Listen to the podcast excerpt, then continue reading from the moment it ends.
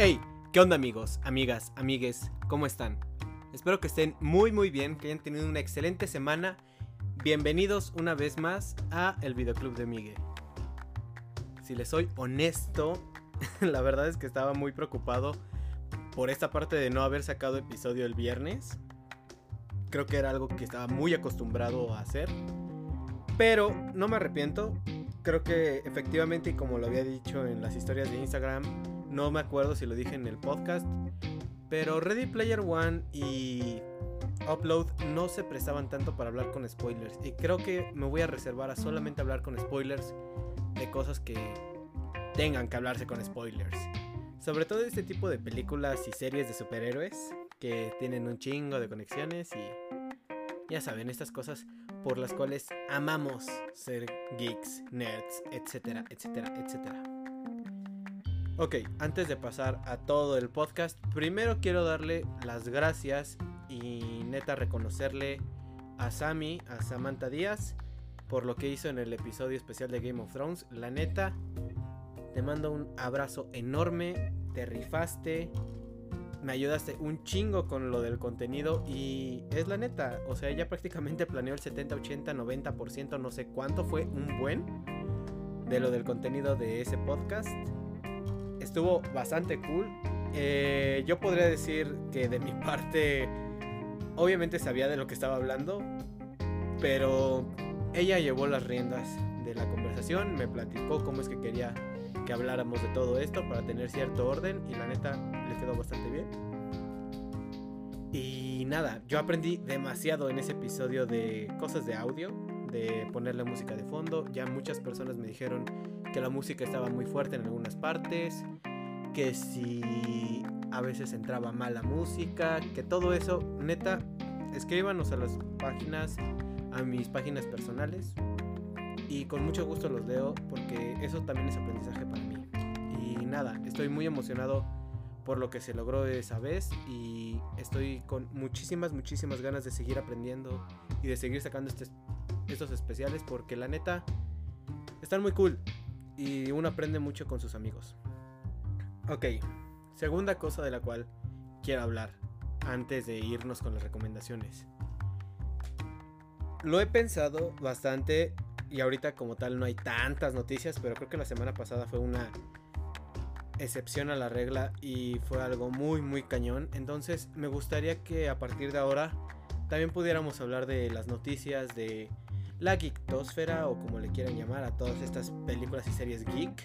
Entonces voy a empezar con eso, este podcast. Ya después nos volveremos con las recomendaciones de película y serie de esta semana, que como lo están viendo en el título, esta semana prácticamente vamos a hablar de DC, del DC Extended Universe. Entonces, si a ustedes les gustan las películas de superhéroes, adelante, este es su episodio, y si no les gusta, hay muchos más. La neta no les puedo obligar a quedarse, pero si quieren quédense, la verdad va a estar cool. Empecemos con las noticias. Primera noticia, y noticia super express. Si hay aquí fans de la serie de Batwoman, que se estrenó el año pasado en CW, una temporada, debut y despedida para Ruby Rose, porque no se sabe si la despidieron o si ella eligió renunciar del papel, pero van a tener que hacer un recast para Batwoman. Honestamente no he visto la serie, no les puedo dar mi opinión, si lo hizo bien, si lo hizo mal, pero pues podría haber un par de capítulos de aquí a que hablemos con spoilers esta semana. ¿Ok? Segunda noticia, y probablemente sea la noticia en la cual voy a abundar mucho y que lo voy a retomar el día viernes con spoilers. Justice League va a tener el Snyder Cut y no sé cómo sentirme al respecto con esto, pero vamos a hablar primero para las personas que siguen con nosotros y que no saben qué demonios es esto. Ok, el director Zack Snyder, que fue el que dirigió Man of Steel y Batman v Superman, estaba haciendo la dirección para Justice League y tenía una idea, una historia en la cabeza y nos iba a presentar su visión. Lamentablemente, a media grabación su hija tiene problemas de depresión o psicológicos, así en general. No me acuerdo muy bien qué es lo que tenía, pero se suicida. Y no se sabe a ciencia cierta si fue Zack Snyder el que tomó la decisión o fueron los directivos los que tomaron la decisión por él. Pero se hace a un lado y los directivos de Warner ponen a Joss Whedon al cargo de la película para terminarla. Joss Whedon, que sabían que tenía mucha experiencia con el cine de superhéroes porque él trajo Avengers y Avengers Age of Ultron, entonces pensaban que estaba en muy buenas manos y creo que dentro de todo no hizo un mal trabajo Joss Whedon, pero tampoco fue un trabajo excelente, tampoco fue una gran película. Y no lo digo yo, lo dicen las ventas. Normalmente cuando una película se produce y se da un presupuesto, se espera que mínimo saque el doble de lo que se invirtió en la película. Y Justice League se quedó arribita de lo que se invirtió por ella. Entonces, eso en teoría puede ser un fracaso, suponiendo el tipo de película que es. La verdad, y ya lo dije, no sé si es una mala película, pero tampoco siento que es buena. Yo siento que está en un término medio. Es una película meh, que a lo mejor ves cada año, pero no es tu película favorita. No es tipo Avengers, que, bueno, yo sí podría ver Avengers fácil una vez cada mes. Pero Justice League no, porque sabes que hay algo que no cuadra. Y no sabes si fueron las decisiones que tomó Joss Whedon o si fueron decisiones que le dijeron desde la parte directiva de Warner que tenía que cambiar de la visión de Zack Snyder. El chiste es que Zack Snyder se la pasó alardeando que su visión de Justice League era muy diferente, que no tenía nada que ver con lo que presentaron en la pantalla, que era mucho mejor, que ahí tenía la cura del COVID y que bla bla bla bla bla. O sea, que su película era una chingonería. Muchos fans le creyeron el cuento porque no se quedaron conformes, no se quedaron a gusto con lo que vieron en la pantalla. Hicieron presión en redes sociales y se logró. Después de presentar el proyecto a la gente de Warner y de HBO, se da luz verde para que en 2021 se libere el Snyder Cut. Eso es el Snyder Cut. Es la visión de Justice League de acuerdo a como lo pensó Zack Snyder. Para esto, ¿qué va a haber? Primero, va a haber una inversión fuerte de dinero. ¿Por qué? Porque HBO Max es un sistema de streaming nuevo que no sabían cómo pegar. Y vieron aquí una mina de oro y dijeron, aquí es donde va a empezar nuestro sistema de streaming fuerte. Vamos a traer la película de Justice League según Zack Snyder y se rumora que va a ser hasta una serie de 4 o 6 capítulos. Más o menos 4 o 5 horas de contenido en total. Entonces es bastante ambicioso el proyecto, suena bastante bien. Solo el tiempo dirá si es una buena o una mala decisión. ¿Qué va a haber en la película? Va a haber apariciones de Atom, de los Linterna Verde, del detective marciano o Martian Manhunter. Va a haber Superman con el traje negro. No va a tener la melena larga, pero sí va a tener su traje negro. Y vamos a centrarnos más en Darkseid, no en Steppenwolf. Creo que eso fue una de las cosas que a muchos fans les disgustó. Que Batman v Superman apuntaba para que apareciera Darkseid en Justice League y siempre no. Les digo, yo estoy muy contrariado y no sé qué pedo con todo esto, porque seamos honestos, o sea, creo que el cine de superhéroes, como se ha venido haciendo, todos tenemos buenas y malas películas, la neta. En su mayoría Marvel tiene muy buenas películas, pero porque también sacan 4 o 5 películas al año. 3, 4 películas, no sé. Sacan muchas películas y DC se limita a sacar una o dos. Entonces eso le da a Marvel más probabilidades de sacar películas buenas, pero se notan más los errores en DC y se nota más en Justice League, porque obviamente era la unión de este grupo de superhéroes que es insignia en DC Comics. y que aquí falló. En el DC Extended Universe falló. Y no tiene nada de malo decirlo.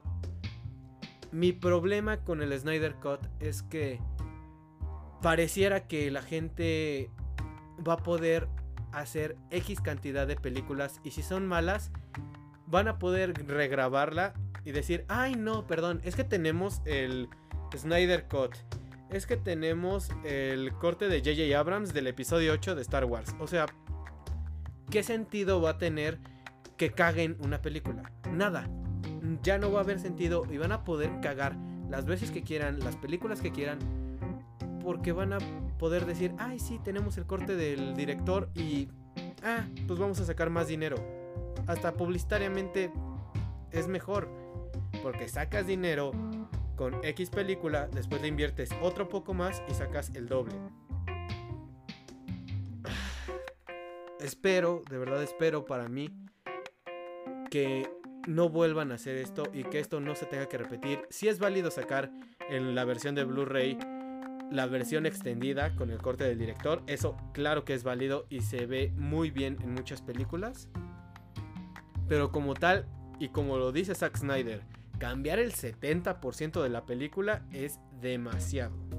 Entonces yo solo espero que esto no se haga una tradición y que todo el mundo venga a hacer esto, porque sería una pena. Sería una pena que ya no se le dé sentido a las películas. Pero bueno, la verdad, Justice League yo no sabría si recomendárselas. Personalmente no lo haría. No creo que sea una película que sea para recomendarse. Entonces vamos a hablar de la recomendación de película de esta semana del DC Extended Universe, que es Shazam. ¿Por qué les quiero recomendar Shazam? La neta, a mí me gustó demasiado Shazam y creo que no tiene este reconocimiento. Creo que ya fue un punto en el que nadie tenía esperanzas en lo que hiciera DC Comics, bueno, DC Extended Universe. Ya nadie quería saber de superhéroes que dieran risa, que no iban con la temática de DC. Y la verdad es que es una película que sí, sale del protocolo súper oscuro y sombrío de DC, pero está bien. O sea, la neta son buenos chistes, cae bien y te encariñas bien con el personaje, tanto con Billy Batson como con Shazam. Entonces, es mi recomendación de la semana. ¿De qué trata Shazam? Ok. Primero tenemos que hablar de el mago. El mago Shazam era este ser que tenía poderes especiales y que siempre estaba buscando un heredero de sus poderes para que les ayudara a combatir el mal y a tener controladas fuerzas malignas, como en este caso, en esta película, son los 7 pecados mortales, ¿ok? Está buscando un heredero de corazón puro, porque ya tuvo un heredero, el cual se rebeló, liberó los pecados y tuvieron que volverlos a prisionar, pero con este güey que se rebeló, que sí, es Black Adam, y no sabemos para cuándo va a ser su película, pero ojalá esté increíble.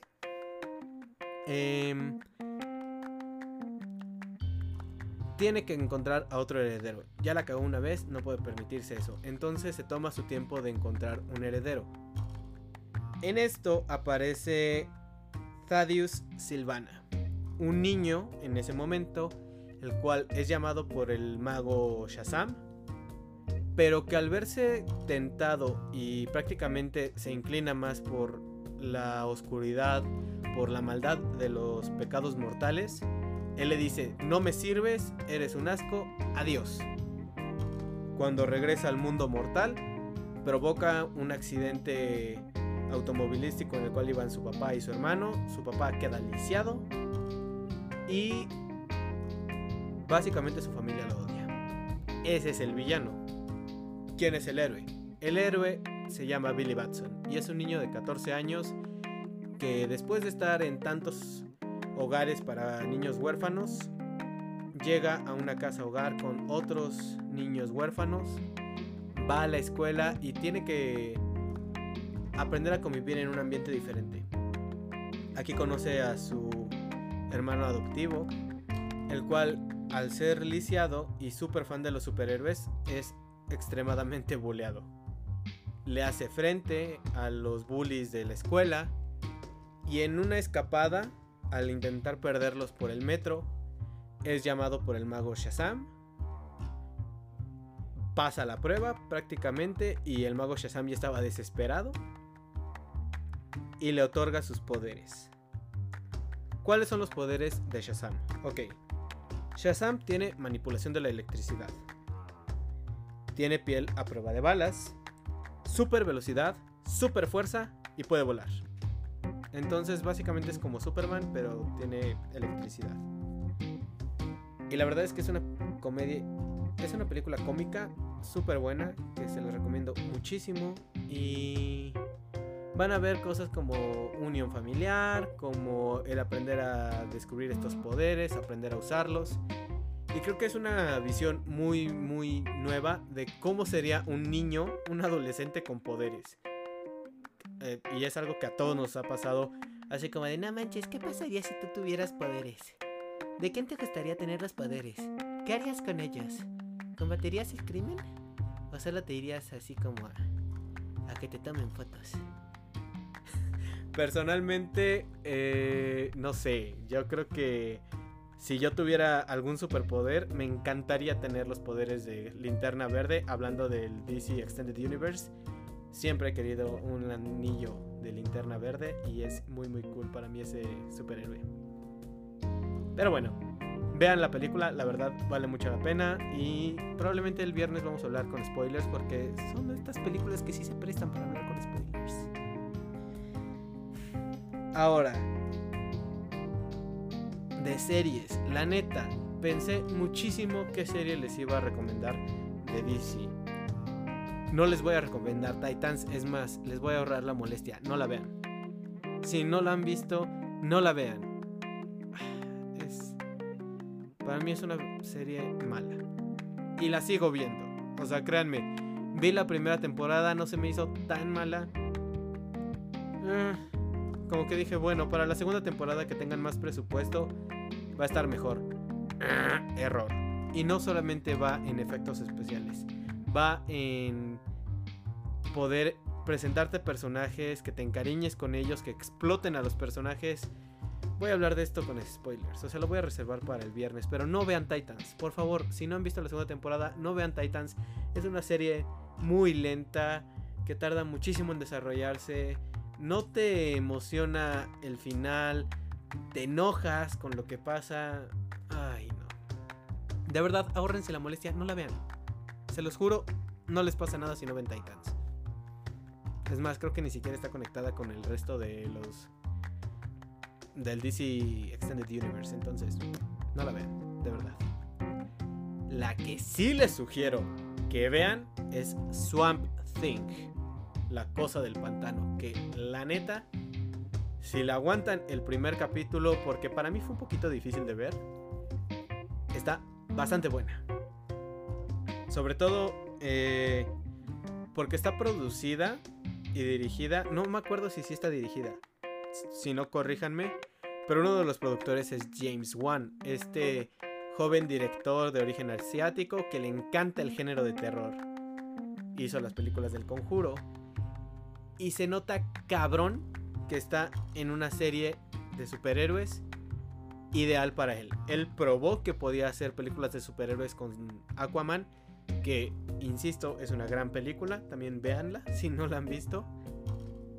Pero Swamp Thing es una gran serie. Por cierto, nunca les dije. Tanto Shazam como Swamp Thing las pueden ver las dos en HBO. En HBO Go. Entonces, también para que prueben otras plataformas. Ok, regresemos al tema.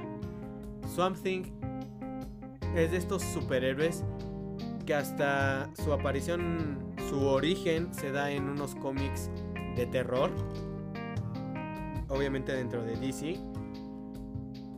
Y la neta fue una gran decisión poner a James Wan a cargo de la producción, porque es una serie que lleva muy bien la parte del terror. O sea, la neta está muy bien desarrollada la parte del terror y está padrísimo.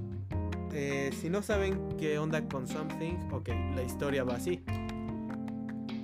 Primero conocemos a la doctora Abby Arcane, que es una médico, una doctora, que tiene que regresar a su ciudad natal porque empieza a haber una gripe verde muy rara. Esta gripe la empiezan a contraer del pantano. Y se empiezan a preguntar, oye, ¿pero qué está pasando en el pantano? ¿Por qué la gente se empieza a enfermar con agentes raros, agentes orgánicos? Empiezan a transmitirse en el cuerpo del portador y empiezan a matar gente. ¿Qué está pasando? Para esto, la doctora Abby Arcane conoce al científico Alec Holland. Alec Holland, que estaba investigando cuáles eran las causas por las cuales el pantano estaba mutando. Estaba teniendo un crecimiento orgánico estúpidamente grande. Y empieza a sospechar por dónde va la cosa. Se supone que había como un acelerador biológico raro que, como ya les dije, empezaba a acelerar el crecimiento del pantano, de todas las plantas que hay en él. Empieza a recoger los aceleradores biológicos que están ahí regados. Misteriosamente, y no se dice quién, es asesinado o es herido de gravedad, más bien. Y entonces el pantano, como que con conciencia, si se puede decir así, con mente propia, el pantano identifica que Alec Holland estaba tratando de protegerlo, estaba tratando de ayudarlo, y se lo paga de vuelta. ¿Cómo se lo paga de vuelta? Empieza a fusionar el ADN de Alec Holland con estas plantas y su agente biológico superacelerado, lo cual le permite sobrevivir y hace de este un nuevo héroe. Obviamente la serie tiene muchos toques de terror, porque también hablan de fantasmas, de entidades malignas. No sabes qué onda, qué está pasando con el pantano, cuántos secretos guarda. Toda la gente que está alrededor de todo este show del pantano. ¿Quién es el que asesina o intenta asesinar a Alec Holland? ¿Quién está detrás de todo este show de estar acelerando biológicamente el pantano y por qué? La neta, vean la serie, es muy buena. Tiene 10 capítulos de 1 hora cada uno. Está súper bien. Ya les dije, si alcanzan a pasar del primer capítulo, que la neta es lento. El primer capítulo es muy lento, pero te deja las bases bien planteadas para el segundo, el tercero y así sucesivamente. Ahora, señoras, señoritas, señores, señoritos, ¿qué onda con Swamp Thing? Se han de estar preguntando, ¿por qué hicieron una serie de este superhéroe? ¿Qué superpoderes tiene? Ok, como el nombre lo dice, la cosa del pantano está muy relacionada con plantas, está muy relacionada con cosas biológicas. Entonces, sus poderes son cambio de tamaño, porque al ser compuesto de plantas biológicamente aceleradas, puede crecer estúpidamente grande o puede comprimirse y ser prácticamente invisible, porque ya su naturaleza, ya su conciencia está en lo orgánico. Entonces puede convertirse en esporas de plantas y esto le permite prácticamente teletransportarse. O sea, lo que a Batman, a Superman, a Flash les tomaría recorrer todo Estados Unidos, si hay plantas, si hay forma de que traspase lo orgánico, Swamp Thing se puede Swamp Thing se puede teletransportar por todo América, bueno, por todo Estados Unidos, por todo el continente, etcétera, de un lado a otro, así, rapidísimo. Como ya lo dije, tiene conexión y control de lo vegetal, es decir, puede controlar todas las plantas que estén a su alrededor.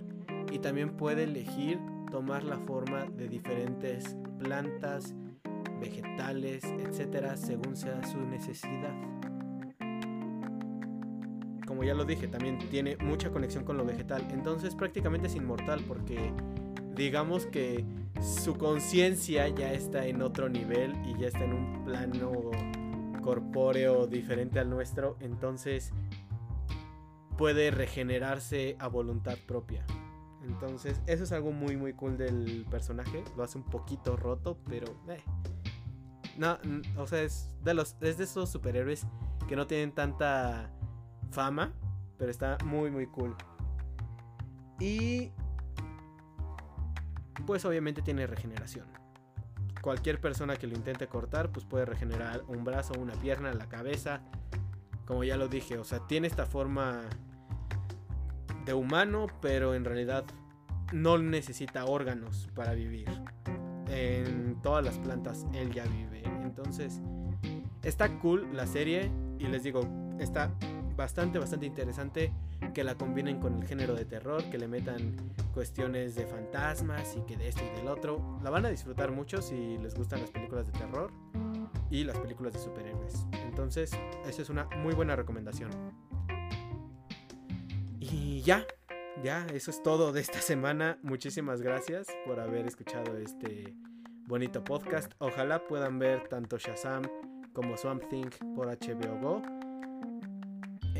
Yo probablemente me voy a poner a ver Batwoman para darles una opinión un poquito más certera el viernes de si fue buena o mala decisión que Ruby Rose se fuera del proyecto. Y pues nada, ya saben, si les gusta el episodio, compártanlo con sus amigos, síganos en nuestras redes sociales. Si quieren hablar de algún tema en específico o quieren que recomendemos alguna película, alguna serie, con muchísimo gusto, aquí estamos para eso. Y nada más, yo me despido por esta semana, eso es todo. Bueno, nada, nos vemos el viernes. Cuídense mucho, les mando un abrazo enorme.